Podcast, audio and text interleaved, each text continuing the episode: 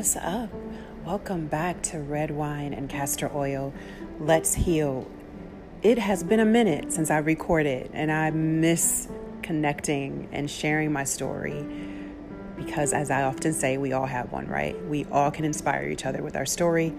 We don't have to feel alone in this journey of healing. So, man, I wish I'm, I'm visualizing seeing your faces as you listen to this conversation.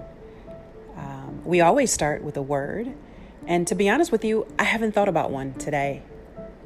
It's Friday, I'm tired, but I guess I'll go with grateful because I woke up thinking about all the things that I had needed to accomplish and I paused and said, Tony, what are you grateful for? So I just reflected on being grateful. So important to take that moment to breathe, right? To breathe. So, I hope you find something to be grateful for, even the most smallest thing. At least, perhaps in our minds, it might be, but it's probably not. Anything that brings us a sense of joy and peace is huge. So, on this podcast, I've had guests the last few podcasts so it's kind of weird for me. I'm feeling a little lonely, but I wanted to connect about love. Ah, that whole angle around love and relationships. And the number two lesson I've learned about love. I will share the number one in a future conversation. I've been thinking a lot, and this podcast is going to be short and sweet because I don't like them to be long. We all are so busy. But as I reflect on my journey and being alone in this space, not in relationship with anybody, it's really given me time to think about my decisions and why I chose certain people to be in relationship with. I would always seek people who I thought needed me. Hmm. I wanted to feel needed. And so I chose men who I felt needed me, who were carrying a broken heart, carrying some mental health struggles, we all have them, carrying other things that they hadn't healed from. And I was like, oh, I can heal you. That is my job. And I took that on, really thinking that I could heal someone's spirit when my spirit was broken. My first marriage, I did that. My second marriage, I did that. And is that a bad thing? Helping others, is that bad? Is it wrong to want to help others? Absolutely not. But here's where it gets tricky. Here's where I had to really sit down with myself and say, Tony, how do you need to move differently? I believe in love. I'm a hopeless romantic. I love everything about love and what it means. It is one of the most powerful emotions. It is the most powerful emotion.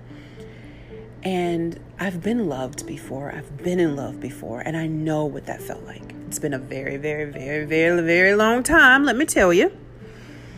But I know what that love felt like. It felt secure, it felt protective, it felt complete. And I said to myself, Tony, moving forward, when it's time, what do you really want? How are you going to approach love and relationship differently? Because I have to accept the onus. We choose to be with certain people. When it doesn't work out, when we know it's not working, when we know in our gut, like this is not it, and yet we stay and we stay, we have to take ownership with, for that. And that's what I wasn't doing. And that's all a part of our own self love journey. So, moving forward, I came to this number two realization les- lesson around love. I want to be with someone who does not need me. I want to be with someone who wants me, and vice versa. I don't want to be with someone because I feel like I need you. I want to be in a position where I am as complete as I can be as an imperfect person, complete financially, complete physically, complete spiritually, so that when my heart is open, I'm not trying to find someone to feel a need. We all need love, but we attach that sometimes to needing to feel rescued and needing to feel fulfilled. I want to already have that. So if this person was to walk away, it would hurt. But I still have what I need from myself. You feel me? I want someone to choose me because they want me, because they don't need me. They're good. They've taken care of their mental health. They're financially sound. And I'm not talking balling out of control, but you got your stuff together, right? You're not looking for Captain Save Me. You're good. I want you. I don't need you. I want you. Ooh, don't that sound good? Somebody walked up to you and said, You know what? I don't need you. I'm good, but I want you. For real, okay? So I realized that it is not my job to save anyone or to think that I save or think that I can. That's so egotistical when you think about it. It's my job to do my work, to continue to push myself to be better, whatever that looks like for me, and to eventually move into a space where I'm choosing you because I want you and not because I need you. Isn't that a beautiful thing?